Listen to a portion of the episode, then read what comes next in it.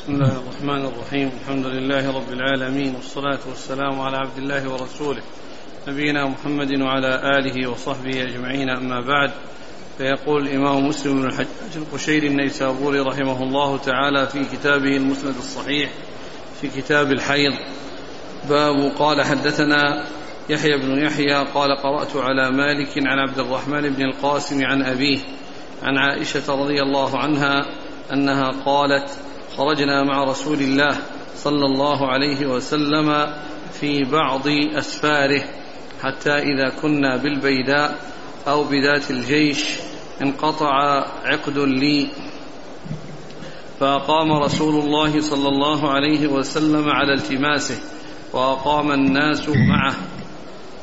وليسوا على ماء وليس معهم ماء فأتى الناس إلى أبي بكر رضي الله عنه فقالوا ألا ترى إلى ما صنعت عائشة أقامت برسول الله صلى الله عليه وسلم وبالناس معه وليسوا على ماء وليس معهم ماء فجاء أبو بكر ورسول الله صلى الله عليه وسلم واضع رأسه على فخذي قد نام.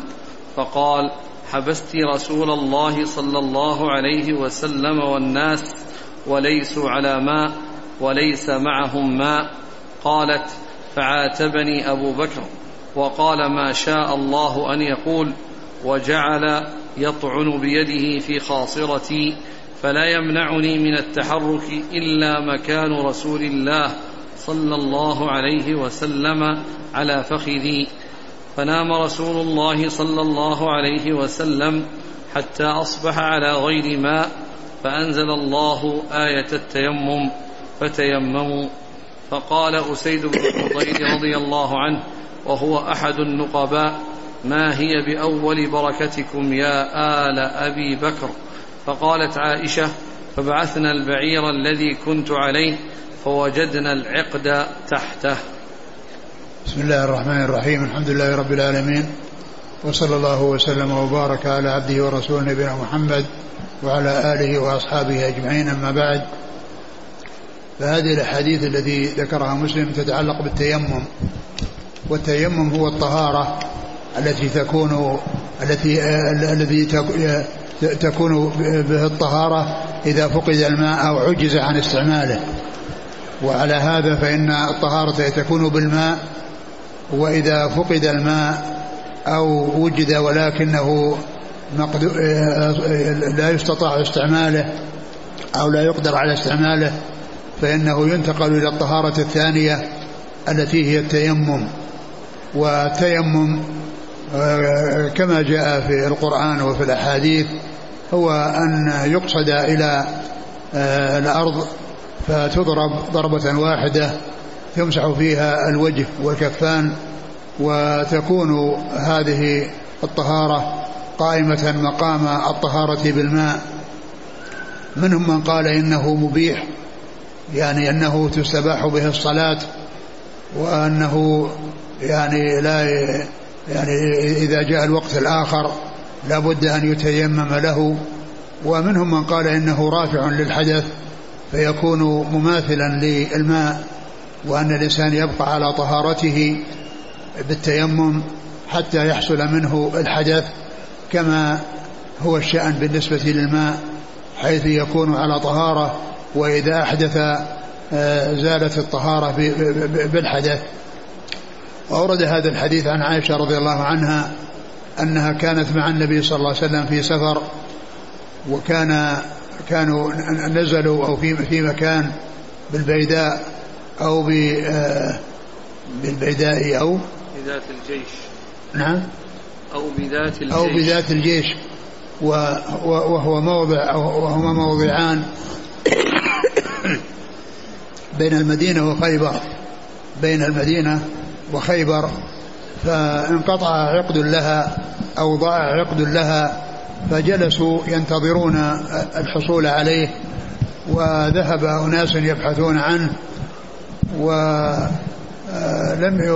ولم يكن معهم ماء يتوضؤون به لصلاة الفجر فعند ذلك آه، أقام النبي صلى الله عليه وسلم للبحث عنه وجاء الصحابة أو بعض الصحابة إلى أبو بكر وقالوا إن عائشة حصل منها يعني أن حبست الناس بسبب عقد لها والرسول صلى الله عليه وسلم جلس بسبب ذلك فتأثر أبو بكر رضي الله عنه من هذا وجاء إليها وعاتبها وكان يطعن في خاصرتها والرسول صلى الله عليه وسلم نائم على فخذها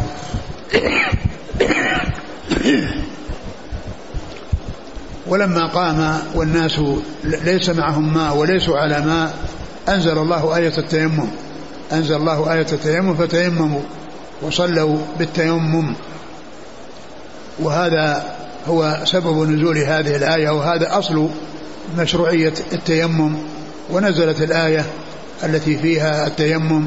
وأنه إذا لم يوجد الماء فإنه يصار إلى التيمم والتيمم هو القصد أي قصد الصعيد أو قصد الأرض للتطهر بها بأن يضرب عليها ضربة واحدة يمسح بما يعني ما علق بيديه من الغبار يعني في الأرض يمسح به وجهه ويديه. وهذا وهذه هي الطهارة. فهي تتعلق بالوجه واليدين وليست ك وليست كالطهارة بالماء التي لها فروض معينة وهي غسل الوجه واليدين والمسح الرأس والرجلين وغسل الرجلين وإنما هي تتعلق بالوجه واليدين تتعلق بالوجه واليدين واليدين إلى الكفين إلى, إلى, إلى يعني خصوص الكفين فلا يتجاوز ذلك إلى الذراع ولا إلى أكثر من ذلك. والمسألة فيها خلاف بين أهل العلم لكن الصحيح هو أن الضربة الضربة الواحدة تكون للوجه والكفين. ولما أنزل الله آية التيمم وتيمموا وصلوا بالتيمم وقال أبو قال أسيد بن حضير رضي الله عنه ما هذه بأول بركتكم يا آل أبي بكر؟ يعني أن هذا الذي هو مشروعية التيمم إنما كان بسبب يعني هذا هذا الانتظار لهذا العقد وأن الناس لم يكن معهم ماء وليسوا على ماء فأنزل الله آية التيمم فتيمموا. فكان في ذلك التخفيف والتيسير على هذه الأمة وهو من خصائصها كما جاء ذلك مبينا عن رسول الله صلى الله عليه وسلم. في الحديث أعطيت خمسا لم يعطهن أحد من الأنبياء قبلي وفيها أنه أنه جعلت جعلت للأرض وانسدا وطهورا فأيما رجل من أمتي أدرك الصلاة فعنده مسجده وطهوره يعني أنه يتطهر بالتيمم الذي هو بدلا الذي هو بدلا من الماء. وبعدما آه، آه، انتهوا والعقد ما حصلوه آه، عند ذلك تحركوا للانتقال والسفر فوجدوا العقد تحت الجمل الذي تركب عليه عائشة. هذا العقد الذي جلسوا من أجله ويبحثون وذهب أناس يبحثون عنه هو موجود تحت الجمل الذي كانت تركبه عائشة رضي الله تعالى عنها وأرضاه. وفي هذا دليل على أن الرسول صلى الله عليه وسلم لا يعلم الغيب لأنه لو كان يعلم الغيب لا عرف أن العقدة تحت الجمل ولم يحتاجوا إلى أن يبحثوا ولم يحتاجوا إلى أن يبحثوا عنه ويرسل من يبحث عنه فهذا من الأمثلة أو من الأدلة الدالة على أن الرسول صلى الله عليه وسلم لا يطلع من الغيوب إلا على ما أطلعه الله عليه. وهذا من الغيب الذي لم يطلع, لم يطلع عليه. ولهذا حصل ما حصل وجلسوا هذا الجلوس وانتهى الأمر إلى أن تيمموا. ولما آه، آه، تحركوا للرحيل وإذا العقد تحت الجمل الذي كانت تركبه عائشة رضي الله تعالى عنها وارضاها وقوله ما هذه بأول بركتكم يا آل أبي بكر؟ يعني هذا فيه ثناء على آل أبي بكر وأنهم وأنه بيت مبارك وأن هذا من البركة التي جعلها الله في هذا البيت وهو أن أنه حصل للمسلمين هذه الفائدة العظيمة وهذا التشريع تشريع التيمم. هذا سببه وهذا أصله فلهذا قال أسيد ما هذه بأول بركتكم يا آل أبي بكر؟ نعم. قال حدثنا يحيى بن يحيى قال قرأت على مالك عن عبد الرحمن بن القاسم عن أبيه عن عائشة. أبوه القاسم بن محمد بن أبي بكر الصديق وهو أحد الفقهاء السبعة في عصر التابعين.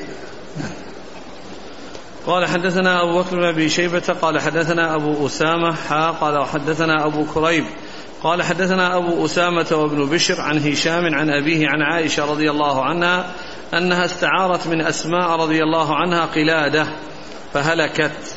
فأرسل رسول الله صلى الله عليه وسلم ناسا من أصحابه في طلبها فأدركتهم الصلاة فصلوا بغير وضوء. فلما أتوا النبي صلى الله عليه وسلم شكوا ذلك إليه فنزلت آية التيمم فقال أسيد بن حضير رضي الله عنه جزاك الله خيرا. فوالله ما نزل بك أمر قط إلا جعل الله لك منه مخرجا وجعل للمسلمين فيه بركة. ثم ذكر هذا الحديث عن عائشة رضي الله عنها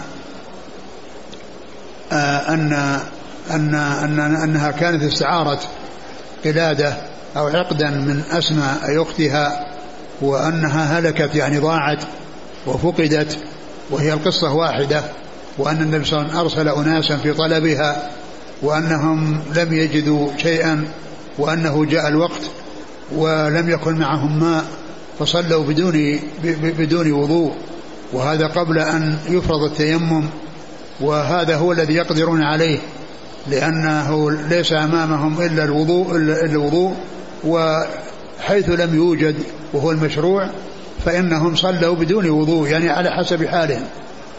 وكذلك إذا فقد يعني إذا لم يتمكن الإنسان من من الماء ومن التيمم لكونه يعني آه، مربوطا في سارية أو غير ذلك فإنه يصلي على حسب حاله. يصلي على حسب حاله لأنه لا يقدر لا على هذا ولا ولا على هذا. فشأنهم قبل أن ينزل تنزل آية التيمم كشأن الذي ليس متمكنا لا من الماء ولا من التيمم لا من الماء ولا من التيمم. فهم صلوا ب يعني فعلوا ما يقدرون عليه وأنهم أدوا الصلاة في وقتها لما جاء الوقت ولما جاءوا إلى الرسول صلى الله عليه وسلم آه، نزلت آية التيمم فصلى الناس بالتيمم وأما هم فقد أدوا الصلاة التي التي التي التي عليهم بدون بدون تيمم بالشيء الذي يقدرون عليه. بالشيء الذي يقدرون عليه وهو أنهم يعني أنهم لم يجدوا الماء فصلوا لأن الصلاة آه، لا تترك. يعني إذا لم إذا لم يوجد شرطها الذي هو الماء فكذلك أيضا بعد وجود التيمم وبعد مشروع التيمم لا تترك. يعني آه، وإنما يؤتى بها على حسب طاقة الإنسان وعلى حسب ما يقدر عليه ما يقدر عليه الإنسان.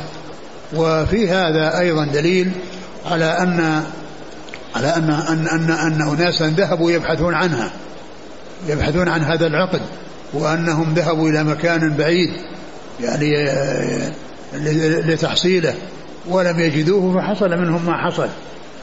فما جاء من أن أن أنه وجد العقد لا لا تنافي بينه وبين يعني ما حصل لأن أولئك حصل منهم قبل أن يفرض التيمم و والذي وأنه عند إثارة الجمل وجد العقد تحته. نعم. قال حدثنا أبو بكر بن أبي شيبة عن أبي أسامة حماد بن أسامة. قال حدثنا أبو كريب محمد بن العلاء. عن أبي أسامة وابن بشر. محمد بن بشر. عن هشام عن أبيه. هشام بن عروة. عن عائشة رضي الله عنها. نعم. قال حدثنا يحيى بن يحيى وأبو بكر بن أبي شيبة وابن نمير جميعا عن أبي معاوية. قال أبو بكر حدثنا أبو معاوية عن الأعمش عن شقيق. قال كنت جالسا مع عبد الله وأبي موسى رضي الله عنهما. فقال أبو موسى يا أبا عبد الرحمن أرأيت لو أن رجلا أجنب فلم يجد الماء شهرا كيف يصنع بالصلاة؟ فقال عبد الله لا يتيمم لا يتيمم وإن لم يجد الماء شهرا. فقال أبو موسى فكيف بهذه الآية في سورة المائدة؟ فلم تجدوا ماء فتيمموا صعيدا طيبا. فقال عبد الله لو رخص لهم في هذه الآية لأوشك إذا برد عليهم الماء أن يتيمموا بالصعيد. فقال أبو موسى لعبد الله ألم تسمع قول عمار رضي الله عنه؟ بعثني رسول الله صلى الله عليه وسلم في حاجة فأجنبت فلم أجد الماء فتمرغت في الصعيد كما تمرغ الدابة. ثم أتيت النبي صلى الله عليه وسلم فذكرت ذلك له فقال إنما كان يكفيك أن تقول بيديك هكذا. ثم ضرب بيديه الأرض ضربة واحدة. ثم مسح الشمال على اليمين وظاهر كفيه ووجهه. فقال عبد الله أولم ترى عمر رضي الله عنه لم يقنع بقول عمار؟ ثم ذكر هذا الحديث أن الذي فيه أن أن عبد الله بن مسعود و وأبا موسى. نعم. وأبا موسى يعني قال يعني كان عبد كان عبد الله بن مسعود رضي الله عنه يعني يرى أن الآية إنما هي في في في, في, في الوضوء وفي الحدث الأصغر والحدث الأكبر ما جاء شيء يدل عليه. ولكن الآية يعني أهل العلم يعني بعض أهل العلم يفهم منها أن فيها الإشارة إلى الأمرين. لأن قوله جاء أحدكم من الغائط هذا الحدث الأصغر. ولامستم النساء هذا هو يدل على الحدث الأكبر. يدل على الحدث الأكبر وأن المقصود به الجماع. وأنها تشمل رفع الحدث الأكبر والحدث الأصغر.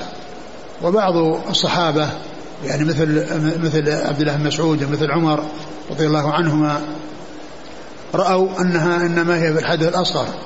أنها بالحدث الأصغر وأن الإنسان إذا لم يجد فإنه يصلي على حسب حاله. يصلي على حسب حاله يعني بدون أن يتيمم.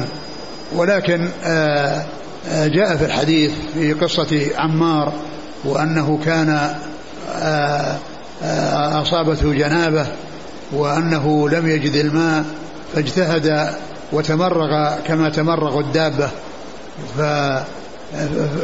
فلما كان الاغتسال بالماء يعني يشمل جميع البدن قاس عمار عليه التيمم له وذلك بأن تمرغ حتى يكون الغبار يصل إلى جميع جسده يعني قياسا على الماء.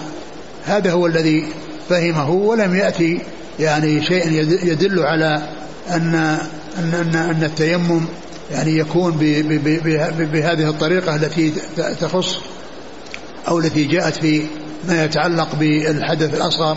فقاس يعني التيمم للجنابة على الاغتسال للجنابة بالماء وهذا يدل على القياس وعلى اعتبار القياس.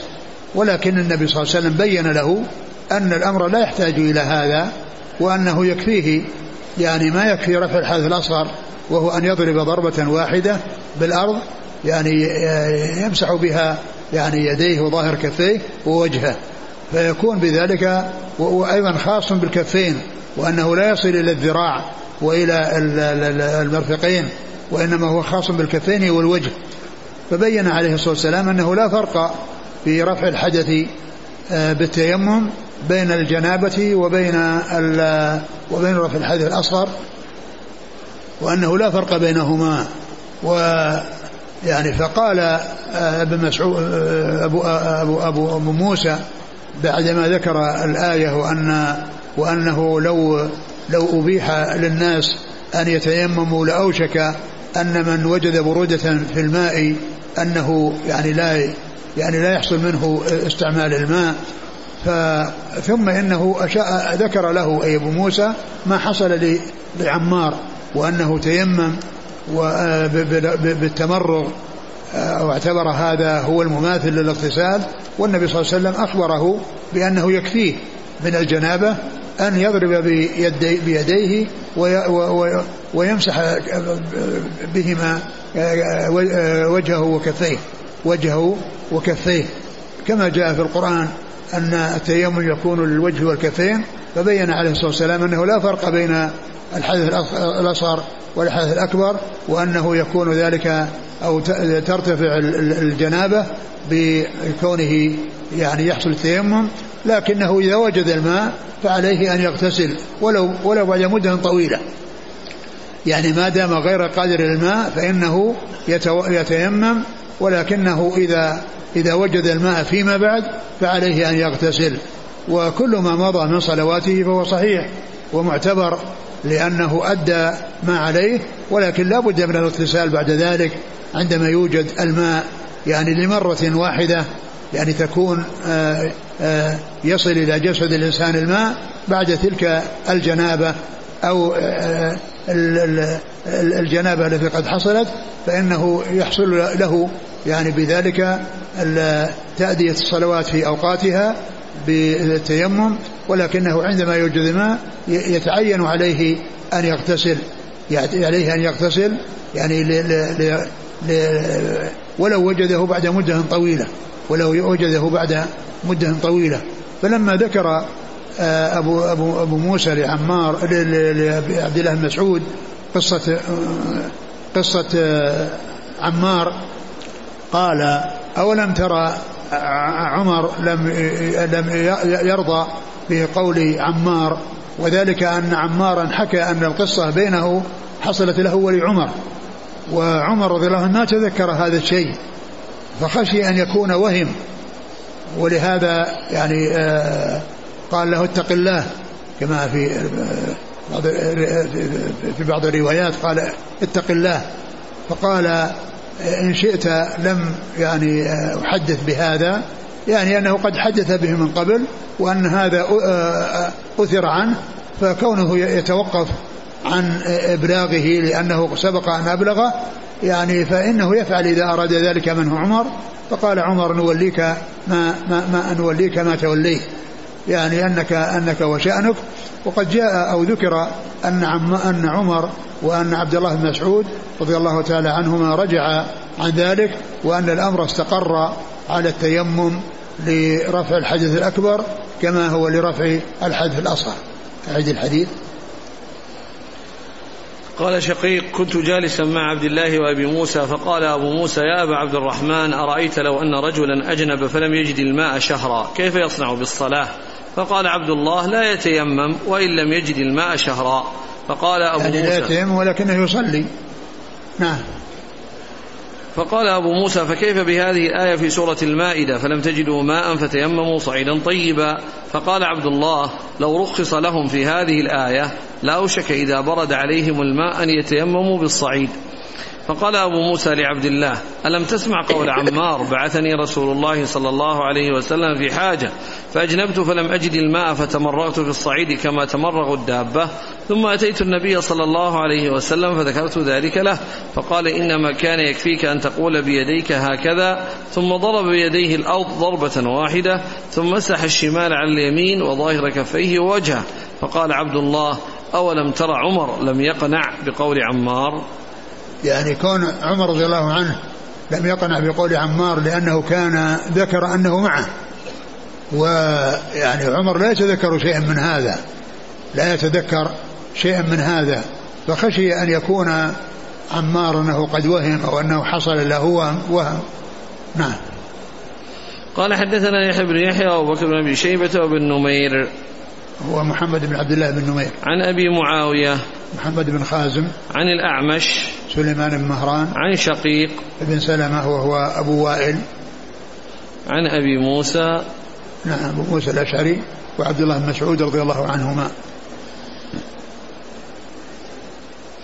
قال وحدثنا أبو كامل الجحدري قال حدثنا عبد الواحد قال حدثنا أعمش عن شقيق قال قال أبو موسى لعبد الله وساق الحديث بقصته نحو حديث أبي معاوية غير أنه قال فقال رسول الله صلى الله عليه وسلم إنما كان يكفيك أن تقول هكذا وضرب يديه إلى الأرض فنفض يديه فمسح وجهه وكفيه. ثم ذكر هذا وفيه أنه نفض بيديه يعني بعدما ضرب في الأرض يعني فحتى تخف يعني الغبار الذي عليها يعني يخف الغبار الذي عليها هذا هو مقصود بكون نفض أو نفخ يعني حتى يقل يعني الغبار الذي علق باليد ومسح بكفيه وجهه نعم. قال حدثنا أبو كامل الجحدري الفضيل بن حسين. عن عبد الواحد بن زياد. عن الأعمش عن شقيق عن أبي موسى وعبد الله. قال وحد قال حدثني عبد الله بن هاشم العبدي. قال حدثنا يحيى يعني بن سعيد القطان عن شعبة. قال حدثني الحكم عن ذر عن سعيد بن عبد الرحمن بن أبزى عن أبيه أن رجلا أتى عمر رضي الله عنه فقال إني أجنبت فلم أجد ماء. فقال لا تصلي.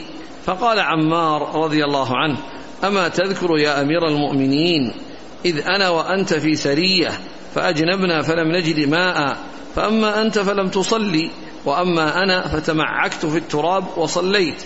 فقال النبي صلى الله عليه وسلم إنما كان يكفيك أن تضرب بيديك الأرض ثم تنفخ ثم تمسح ثم تنفخ ثم تمسح بهما وجهك وكفيك. فقال عمر اتق الله يا عمار. قال إن شئت لم أحدث به. يعني هذا هذا الحديث طريق أخرى يعني فيها قصة عمار مع أبي مع عمر رضي الله عنه وأنه ذكر له أنك أن أنه حصل له أن أجنب كل منهما وأن عمارا تمرغ وأن يعني عمر قال إنه لم يصلي كأنه أنه يعني يعني إما أنه لم يصلي لأن على اعتبار أنه يعني ليست الصلاة يعني مشروع فيها الطهارة آه أنه مشروط لها الطهارة وهي, وهي, وهي الماء. فهذا فيه تصريح بأنه لم يصلي وأن أن الصلاة إنما تكون مع وجود الطهارة إنما تكون مع وجود الطهارة. وقد يكون أنه يعني أنه, أنه المقصود أنه لم يصلي يعني بالتيمم وأنه ما حصل منه التيمم الذي حصل من عمار. ف آه، فقال عمر إيش؟ قال عمر اتق الله يا عمار. قال إن شئت لم أحدث به. قال قال إيش؟ قال إن شئت لا قبل. قال عمر اتق الله يا عمار. يعني اتق الله فيما ترويه عن رسول الله صلى الله عليه وسلم. وكأنه فهم أنه قد حصل منه وهم لأن القصة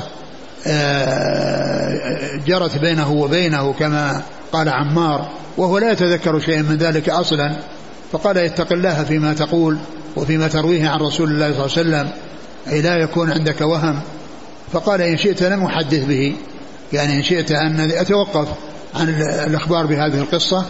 وليس ذلك يعني معناه امتناعا عن نشر العلم لأنه نشره وأظهره ولكنه تركه. من أجل أن أن أن, أن عمر لم يتذكر ذلك وأنكر عليه هذا الشيء فلا فلا يكون بذلك عمار كاتما العلم وإنما العلم ذكره وأظهره ولكنه أراد أن يتوقف من أجل عمر إذا كان يرى ذلك لأنه هو الخليفة وأن لا يصدر منه شيء يعني يخالف عمر وقد بلغ الذي عنده وأظهر ما عنده إيش بعده؟ قال إن شئت لم أحدث به. نعم. قال حدثني عبد الله بن هاشم العبدي عن يحيى بن سعيد القطان عن شعبة عن الحكم. بن عتيبة. عن ذر. بن عبد الله. عن سعيد بن عبد الرحمن بن أبزة عن أبيه. نعم. عن عمر. نعم. قال الحكم وحدثنيه ابن عبد الرحمن بن أبزة عن أبيه مثل حديث ذر. قال وحدثني سلمة عن ذر في هذا الإسناد الذي ذكر الحكم فقال عمر نوليك ما توليت. ثم ذكر يعني الإشارة إلى الحديث السابق وأن عمر ما قال له يعني آه، آه، توقف وإنما قال نوليك ما توليت يعني نكل يعني ما إليك يعني ما قلت وأن هذا يعني أنت المسؤول عنه ولأنه لا يتذكر شيئا من هذا الذي ولو كان ولو كان هذا حصل منه وحده ولكان الأمر يختلف بالنسبة لعمر لأن عمر إنما استغرب أن يكون ذكر أنه هو إياه وأنه لا يتذكر شيئا من ذلك أصلا. نعم. قال الحكم وحدثنيه ابن عبد الرحمن بن أبزع عن أبيه مثل حديث ذر قال وحدثني يعني سلمة. من طريقين من طريق ذر عن أبيه عن عن عن أبيه ومن طريقة أخرى أنه يعني بدون واسطة ذر بن عبد الله. نعم قال وحدثني سلمة عن ذر. سلمة بن كهيل عن ذر. نعم.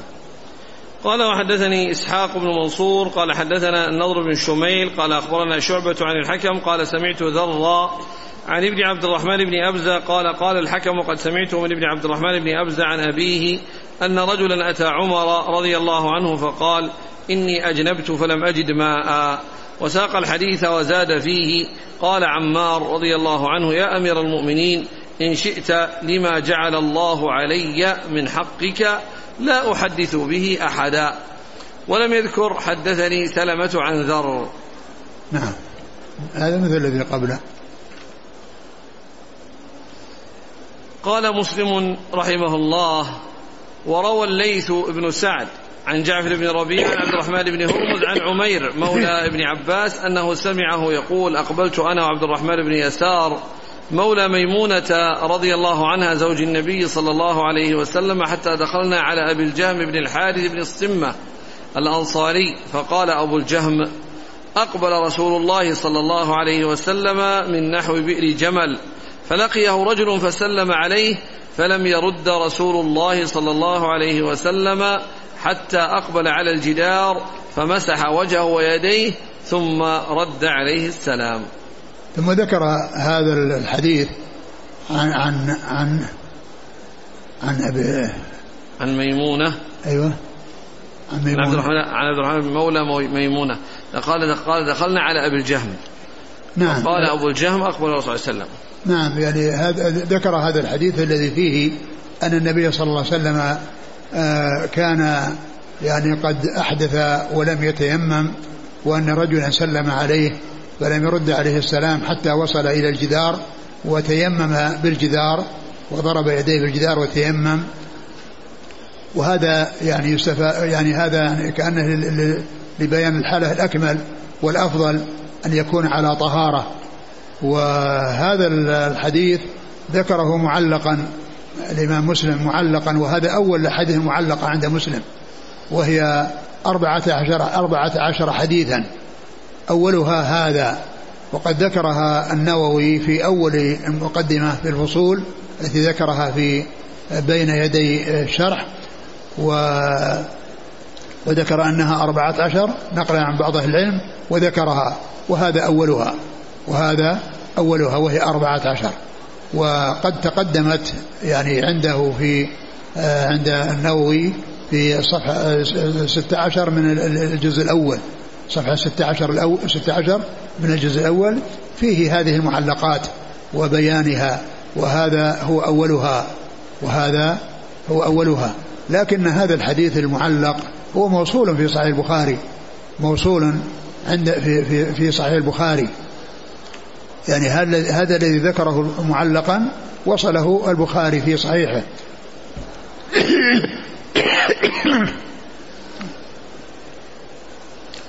ف والمعلقات عند مسلم كما عرفنا قليلة جدا والمعلق هو الذي يحذف منه رواة في أول الإسناد إما واحد أو أكثر. يعني هذا يقال له المعلق. والبخاري المعلقات عنده كثيرة. البخاري المعلقات عنده كثيرة. وقد ذكرها وقد ذكرها وذكر ما يتعلق بها الحافظ في شرح فتح الباري. وذكر أيضا آه، أن وكذلك له كتاب آه، خاص بها سماه تغليق التعليق. تغليق التعليق. ويكتب في الشرح تعليق التعليق وهو خطأ. والمقصود بتغليق التعليق لأن المكان الخالي يعني آه، سكره وأغلقه بذكر الرواة الذين يتصل بهم الإسناد. الذين يتصل بهم الإسناد فلا يبقى معلقا بعد أن يذكر اتصاله وسمى كتابه تغليق التعليق. ف وأما هذه التي ذكرها مسلم فهي قليلة جدا وهي أربعة عشر في في جميع الكتاب وقد ذكرها النووي. في أول في أول في أول شرحه. وذكر البخاري لما أورد البخاري رحمه الله الحديث ذكر فيه أن عبد الله من هو اللي عن أبو الجهم أبو الجهم من هو اللي يروي عنه. عبد الرحمن بن يسار. عبد الرحمن بن يسار. ذكر أنه عبد الله بن يسار. يعني عند غير مسلم بدل عبد الرحمن عبد الله. بدل عبد الرحمن عبد الله. وفيه عند البخاري وغيره أبو الجهيم بدل أبو الجهم. أبو, الجه أبو الجهيم بدل أبو الجهم. ف وإنما عند مسلم وقالوا أن هذا خطأ اللي هو أبو الجهم وعبد الله عبد الرحمن بن يسار وإنما هو عبد الله بن يسار وأبو الجهيم وليس أبا الجهم. شوف كلام النووي في هذا. وقال, وقال أن ابن الجهيم هذا يعني آه، أنه أنصاري نجاري. أنصاري نجاري. وفي الشرح قال أنصاري بخاري. فتصحفت النجاري إلى البخاري. تصحفت النجاري إلى البخاري. يعني الأنصاري نسبة عامة ونجاري إلى بني النجار نسبة خاصة. قال أقبلت أنا عبد الرحمن بن يسار. هكذا هو في أصول صحيح مسلم. قال أبو علي الغساني جميع المتكلمين على أسانيد مسلم قول عبد الرحمن خطأ صريح صواب عبد الله بن يسار. وهكذا رواه البخاري وأبو داود والنسائي وغيرهم على الصواب. فقالوا عبد الله بن يسار قال قاضي عياض وقع في روايتنا صحيح مسلم من طريق السمرقندي عن الفارسي عن الجلودي عن عبد الله بن يسار على الصواب. وهم أربعة إخوة عبد الله وعبد الرحمن وعبد الملك وعطاء مولى ميمونة والله أعلم. ودخلنا على أبي الجهم بن حارث بن الصمة. أما الصمة بكسر الصاد المهملة وتشديد الميم وأما أبو الجهم فبفتح الجيم وبعدها هاء ساكنة هكذا هو في مسلم وهو غلط. وصوابه ما وقع في صحيح البخاري وغيره أبو الجهيم بضم الجيم وفتح الهاء وزيادة ياء. هذا هو المشهور في كتب الأسماء. وكذا ذكره مسلم في كتابه في أسماء الرجال والبخاري في تاريخه وأبو داود والنسائي وغيرهم. وكل من ذكره من المصنفين في الأسماء والكنى وغيرهما. واسم أبي الجهيم عبد الله. كذا سماه مسلم في كتاب الكنى وكذا سماه أيضا غيره والله أعلم.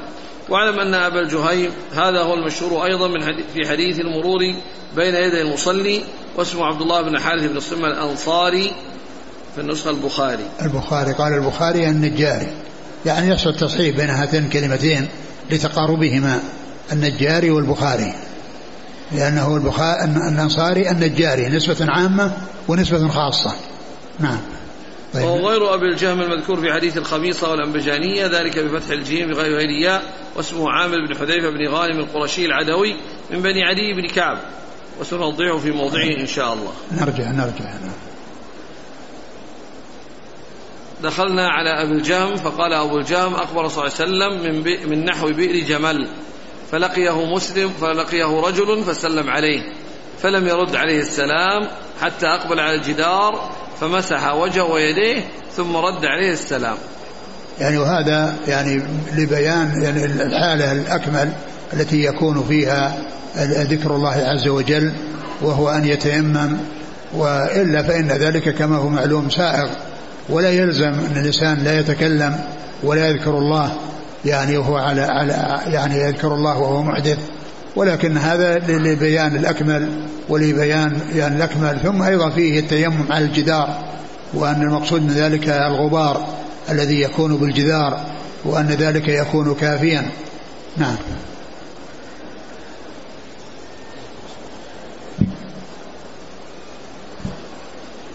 قال مسلم وروى الليث بن سعد عن جعفر بن ربيع عن عبد الرحمن بن هرمز عن عمير مولى بن عباس أنه سمعه يقول أقبلت أنا وعبد الرحمن بن يسار مولى ميمونة على أبي الجهم بن الحارث. نعم.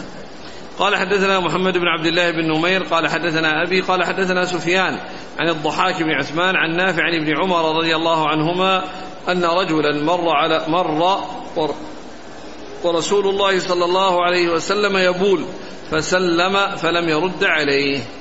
ثم ذكر هذا الحديث أن الرسول صلى الله عليه وسلم كان يبول وأنه مر عليه رجل وسلم فلم يرد عليه السلام. وهذا يعني يدل على أن من كان يقضي حاجته أنه لا يسلم عليه ولا يرد السلام.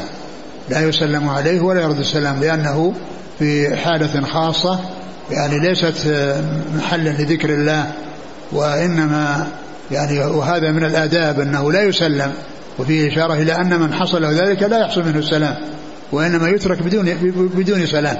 ولو حصل السلام هو لا يرد عليه ولا يتكلم. نعم. قال حدثنا محمد بن عبد الله بن نمير عن أبيه عن سفيان. محمد عن أبيه؟ محمد بن عبد الله بن نمير؟ عن أبيه. عن عن من؟ عن سفيان عن الضحاك بن عثمان. نعم. وهذا هو الثوري. نعم. عن نافع بن عمر. نعم. قال رحمه الله تعالى حدثني زهير بن حرب قال حدثنا يحيى يعني بن سعيد قال حميد حدثنا حا قال حدثنا أبو بكر بن أبي شيبة واللفظ له. قال حدثنا إسماعيل بن علية عن حميد الطويل عن أبي رافع عن أبي هريرة رضي الله عنه أنه لقيه النبي صلى الله عليه وسلم في طريق من طرق المدينة وهو جنب فانسل فذهب فاغتسل فتفقده النبي صلى الله عليه وسلم. فلما جاءه قال أين كنت يا أبا هريرة؟ قال يا رسول الله لقيتني وأنا جنب فكرهت أن أجالسك حتى أغتسل. فقال رسول الله صلى الله عليه وسلم سبحان الله إن المؤمن لا ينجس. ثم ذكر هذه الأحاديث المتعلقة بكون الجنب يعني قبل أن يغتسل يعني أنه موصوف بالطهارة وأنه لا يقال إنه نجس. وإنما يعني يعني عنده هذا الحدث الذي يحتاج إلى رفع وإلا فإن بدنه طاهر وما يمسه بدنه طاهر وليس فيه شيء وإنما عليه الاغتسال إذا وجد الماء.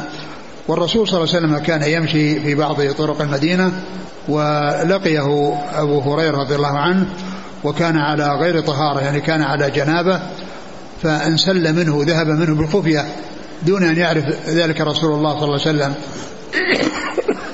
تفقده ولم يجده ولكنه لما رآه مرة أخرى قال أين كنت؟ قال إني كنت آه، على غير طهارة كنت جنبا فكرهت أن أن أن أمشي معك وأن أكون معك وأنا على غير طهارة. فالنبي صلى الله عليه وسلم قال سبحان الله تعجبا. وقال إن المؤمن لا ينجس المؤمن لا ينجس. وإنما يعني عنده هذا الحدث اللي يحتاج إلى رفع وبدنه طاهر وليس بنجس وهو ليس بنجس. يعني لا في لا في الحياة ولا بعد الممات. بدن المسلم طاهر يعني لا في الحياة ولا في الممات. نعم. قال حدثني زهير بن حرب عن يحيى بن سعيد عن حميد. ابن ابن أبي حميد الطويل. حا قال حدثنا أبو بكر بن شيبة واللفظ له عن إسماعيل بن علية عن حميد الطويل عن أبي رافع عن أبي هريرة. أعد الإسناد الأول. قال حدثني زهير بن حرب قال حدثنا يحيى عن ابن سعيد قال حميد حدثنا. قال يعني قال, قال حميد حدثنا.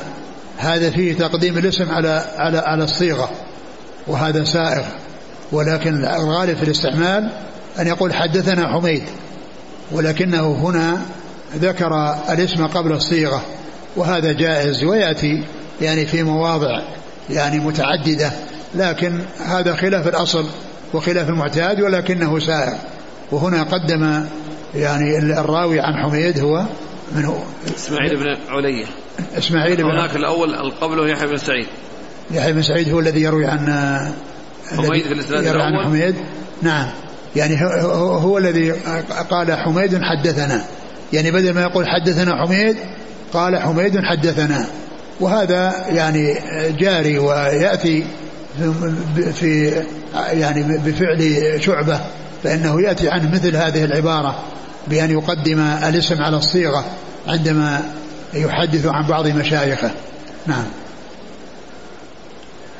قال وحدثنا أبو بكر بن أبي شيبة عن إسماعيل بن علية عن حميد الطويل عن أبي رافع عن أبي هريرة. أبو رافع هو نفيع الصائغ تابعي نعم. قال وحدثنا أبو بكر بن أبي شيبة وأبو كريب قال حدثنا وكيع عن مسعر عن واصل عن أبي وائل عن حذيفة رضي الله عنه أن رسول الله صلى الله عليه وسلم لقيه وهو جنب فحاد عنه. فاغتسل ثم جاء فقال كنت جنبا. قال إن المسلم لا ينجس. أعد الإسناد. قال حدثنا أبو بكر بن أبي شيبة وأبو كريب. قال حدثنا وكيع عن مسعر عن واصل عن أبي وائل عن حذيفة أن رسول الله صلى الله عليه وسلم لقيه وهو جنب. وهذا حديث آخر عن حذيفة مثل الذي حصل لأبي هريرة. وأنه كان جنبا وهذا يدل على أنه يجوز الإنسان أن يمشي وهو جنب وأن يخرج من بيته وهو جنب. ولكن الأكمل يعني أن يكون على, على يعني أن يغتسل. ولكنه لو خرج فإن ذلك سائر. وحصل له مثل ما حصل لأبي هريرة أنه حاد عنه أو مال عنه. فالرسول صلى الله عليه وسلم سأله فقال إنه كان جنبا فقال سبحان الله إن المسلم لا ينجس. وكذلك معلوم أن أن جسد المسلم بل وكذلك جسد الكافر إذا كان يعني ليس عليه نجاسة فإن الأصل فيه الطهارة لأن الإنسان لو صافح كافرا لا يقال أنه لمس النجاسة أنه لمس نجاسة وإنما الكافر إذا كان على بدنه نجاسة يكون يكون ذلك الموضع نجس وإلا فإن الأصل هو الطهارة. نعم. حتى في الكفار. نعم. قال حدثنا أبو بكر بن أبي شيبة وأبو كريب عن وكيع عن مسعر. مسعر بن كدام. عن واصل. الأحدب. عن أبي وائل. وهو شقيق بن سلمة. عن حذيفة. نعم. قال رحمه الله تعالى حدثنا أبو كريب محمد بن العلاء وإبراهيم بن موسى. قال حدثنا ابن أبي زائد عن أبيه عن خالد بن سلمة عن البهي عن عروة عن عائشة رضي الله عنها قالت كان النبي صلى الله عليه وسلم يذكر الله على كل أحيانه. ثم ذكر هذا الحديث عن عائشة وهو أن النبي صلى الله عليه وسلم كان يذكر الله على كل أحيانه. يعني سواء يعني على على جنابة أو غير جنابة لأن ذكر الله عز وجل سائغ ولا ولا ولا ولا, ولا مانع منه. ولا, ولا مانع منه. وإنما أن الجنوب لا يقرأ القرآن. يعني حتى يغتسل. لأن إزالة الجنابة بيده فإذا أراد يقرأ القرآن عليه أن يغتسل وأما كونه يذكر الله ويدعو ويأتي بالأذكار فإن ذلك لا بأس به وعائشة تقول أنه كان يذكر الله على كل أحيانه. صلوات الله وسلامه وبركاته عليه. نعم. قال حدثنا أبو كريم محمد بن العلاء وإبراهيم بن موسى عن ابن أبي زائدة. وهو يحيى بن زكريا ابن أبي زائدة يروي عن أبيه. يحيى بن زكريا يروي عن أبيه زكريا. نعم. عن خالد بن سلمة عن البهي. وهو آه، واسمه عبد الله بن يسار. عبد الله بن يسار. وفي شرح الترمذي يقول شرح النووي يقول ابن بشار. وهو عبد الله بن يسار. ليس ليس في الرواة عبد الله بن بشار.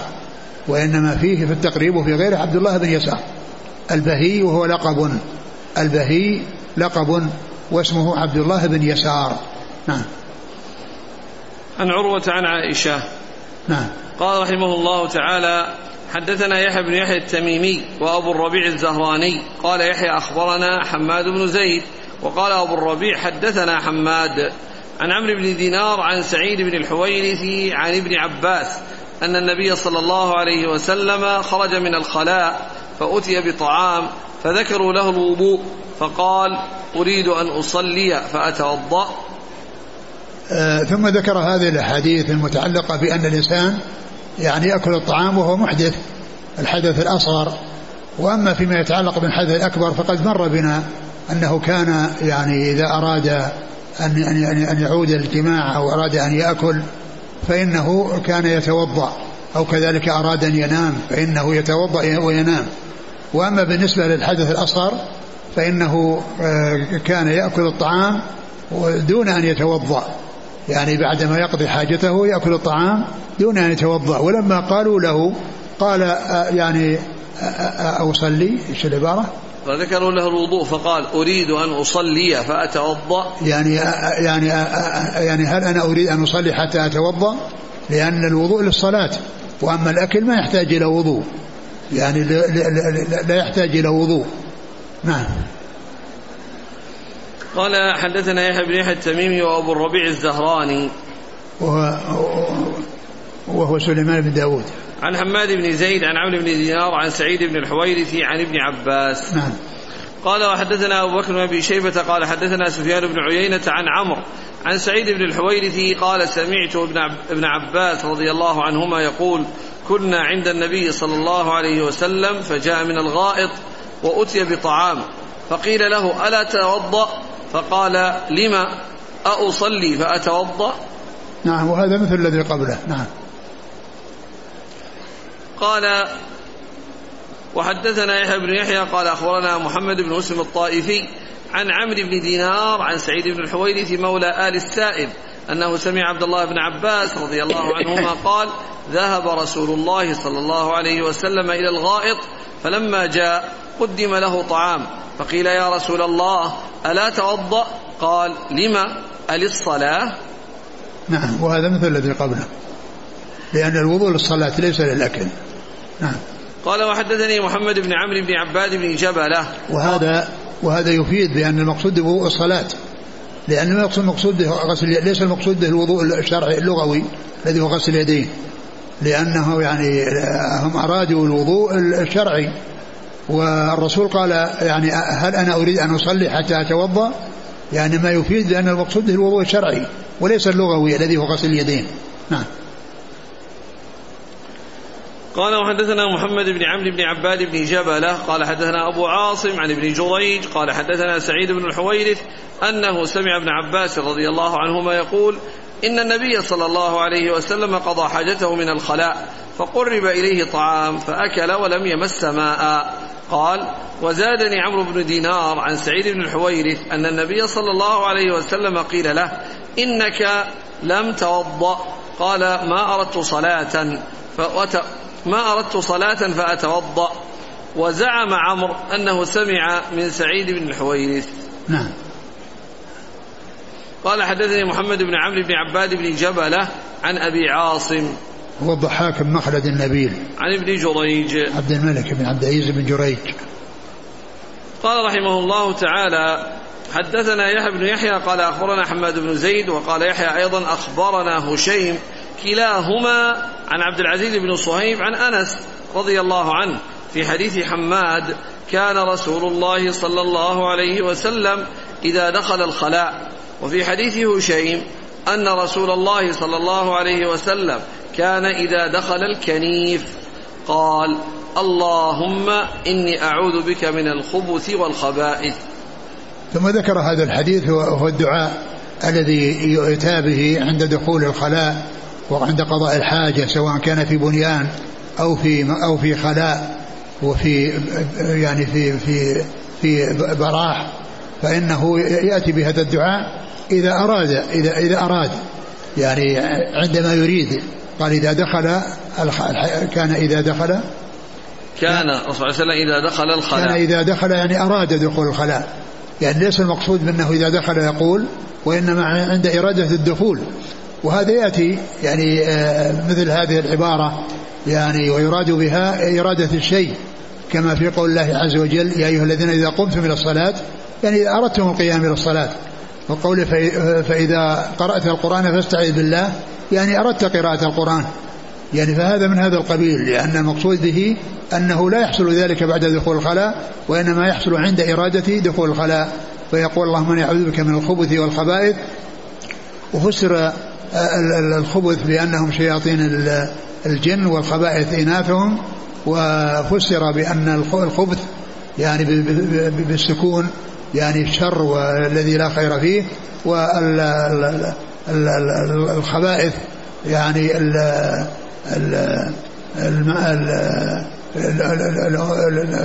الأمور المكروهه والامور أو ان المقصود بها يعني الشياطين نعم قال حدثنا يحيى بن يحيى بن يحيى قال أخبرنا حماد بن زيد وهشيم هشيم. بن بشير الواسطي. عن عبد العزيز بن صهيب عن أنس. نعم. قال إذا دخل الكنيف. يعني هذا عبر بالكنيف أحدهم عبر بالكنيف وهو الخلاء أو المكان الذي تقضى به الحاجة. لكن هذا لا يختص كما عرفنا بأن يكون في البنيان بل حتى يكون في في في, في, في العراء. نعم. قال حدثنا أبو بكر بن أبي شيبة وزهير بن حرب قال حدثنا إسماعيل وابن علية عن عبد العزيز بهذا الإسناد وقال أعوذ بالله من الخبث والخبائث. نعم. قال رحمه الله تعالى حدثني زهير بن حرب قال حدثنا إسماعيل بن علية حا قال حدثنا شيبان بن فروخ قال حدثنا عبد الوارث كلاهما عن عبد العزيز عن أنس رضي الله عنه قال أقيمت الصلاة ورسول الله صلى الله عليه وسلم نجي لرجل. وفي حديث عبد الوارث ونبي الله صلى الله عليه وسلم يناجي الرجل فما قام إلى الصلاة حتى نام القوم. نعم. قال حدثنا عبيد الله بن معاذ العنبري قال حدثنا أبي قال حدثنا شعبة.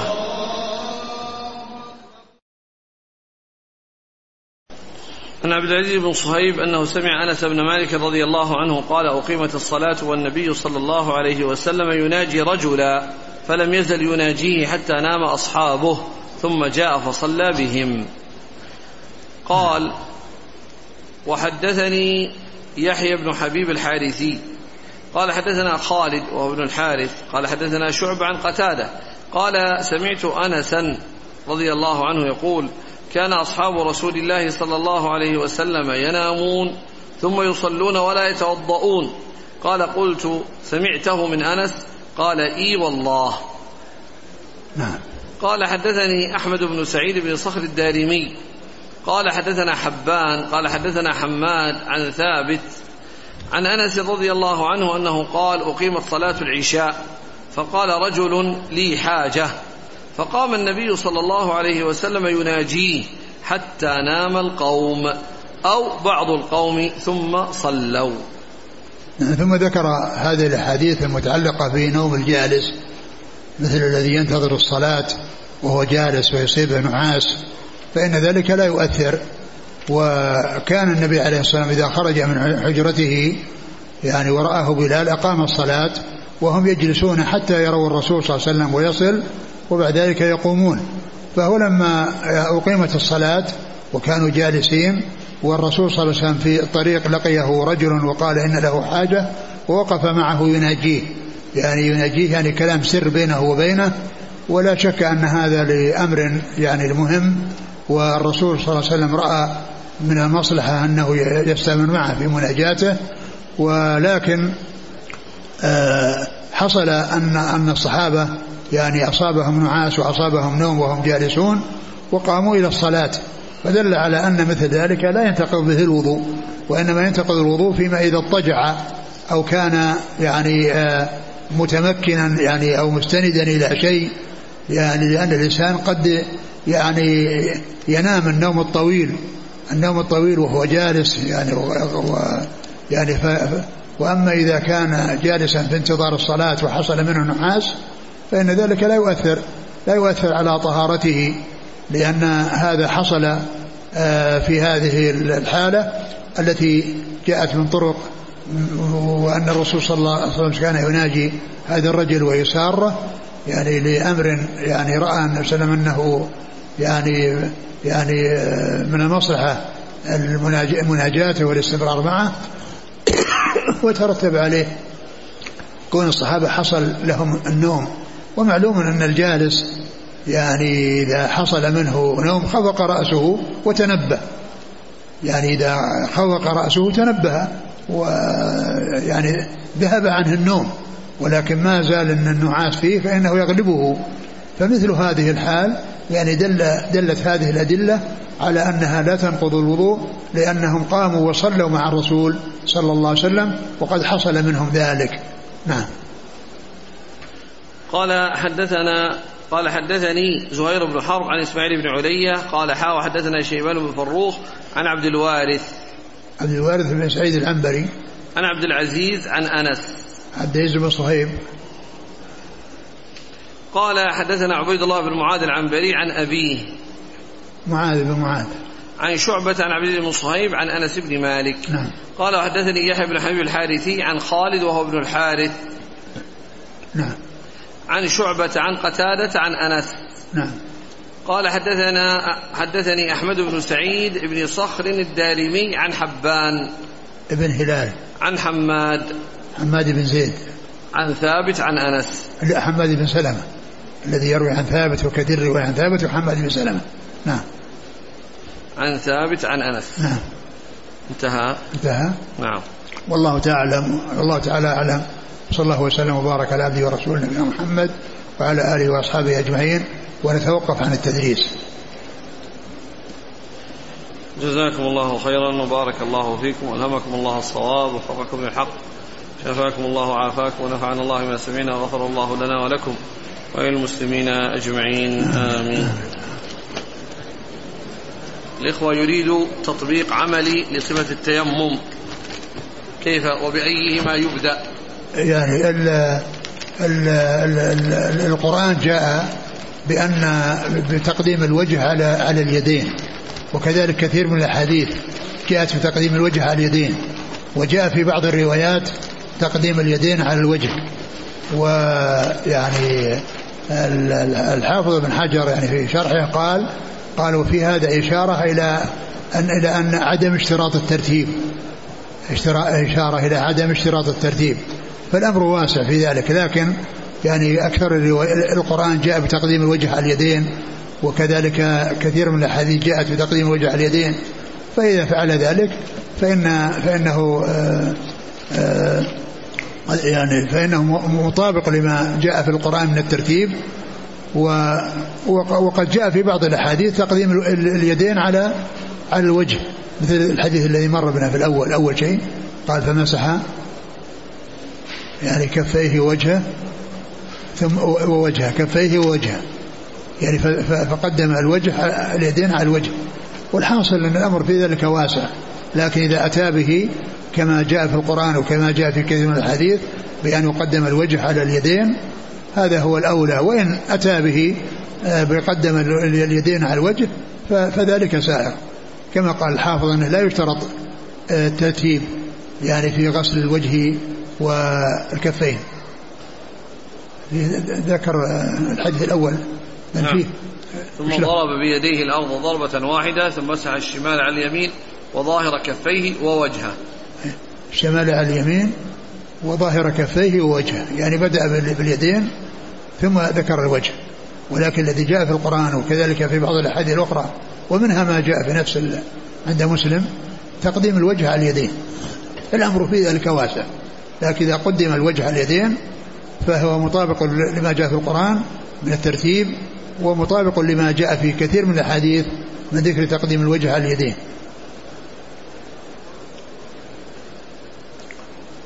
في الإسناد حدثنا زهير بن حرب قال حدثنا يحيى عن سعيد القطان قال حميد حدثنا.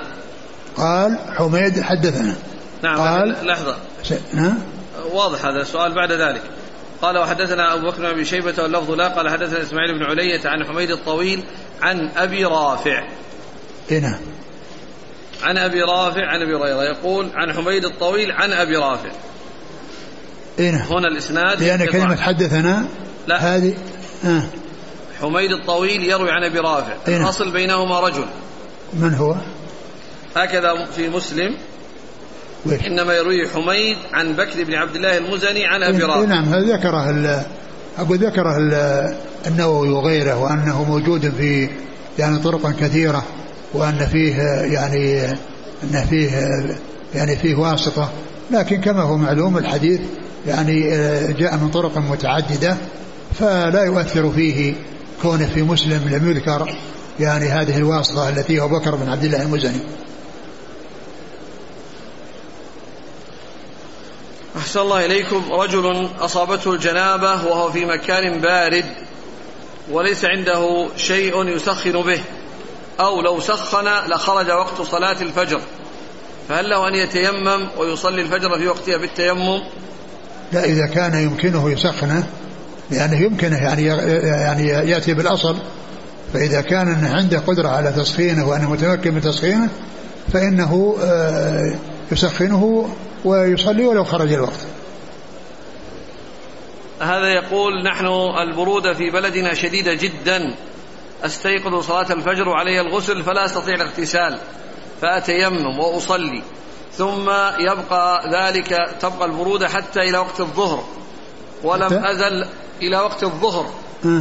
ولم أزل لم أغتسل. ولا أستطيع الاغتسال. فماذا علي في وقت الظهر؟ هل أتيمم؟ أم أتوضأ؟ عليك أن تسخن الماء وتغتسل في الأول وفي الآخر إذا كنت بحاجة الإنسان ما دام عنده قدرة على التسخين يسخن الماء. لكن هذا هو الذي قاله ابن مسعود لأوشك إذا برد الماء الذي سبق أن تقدم. نعم. هل يجوز وضع حجر أو أو صخرة معينة في المسجد للتيمم إذا لم يوجد التراب في المدن الكبيرة. لا ما يجوز. ما يجوز يضع حجر الناس يتيممون عليه. يعني أولا التيمم يعني يكون على التراب إن وجد وإن لم يوجد فعلى الأرض التي فيها غبار.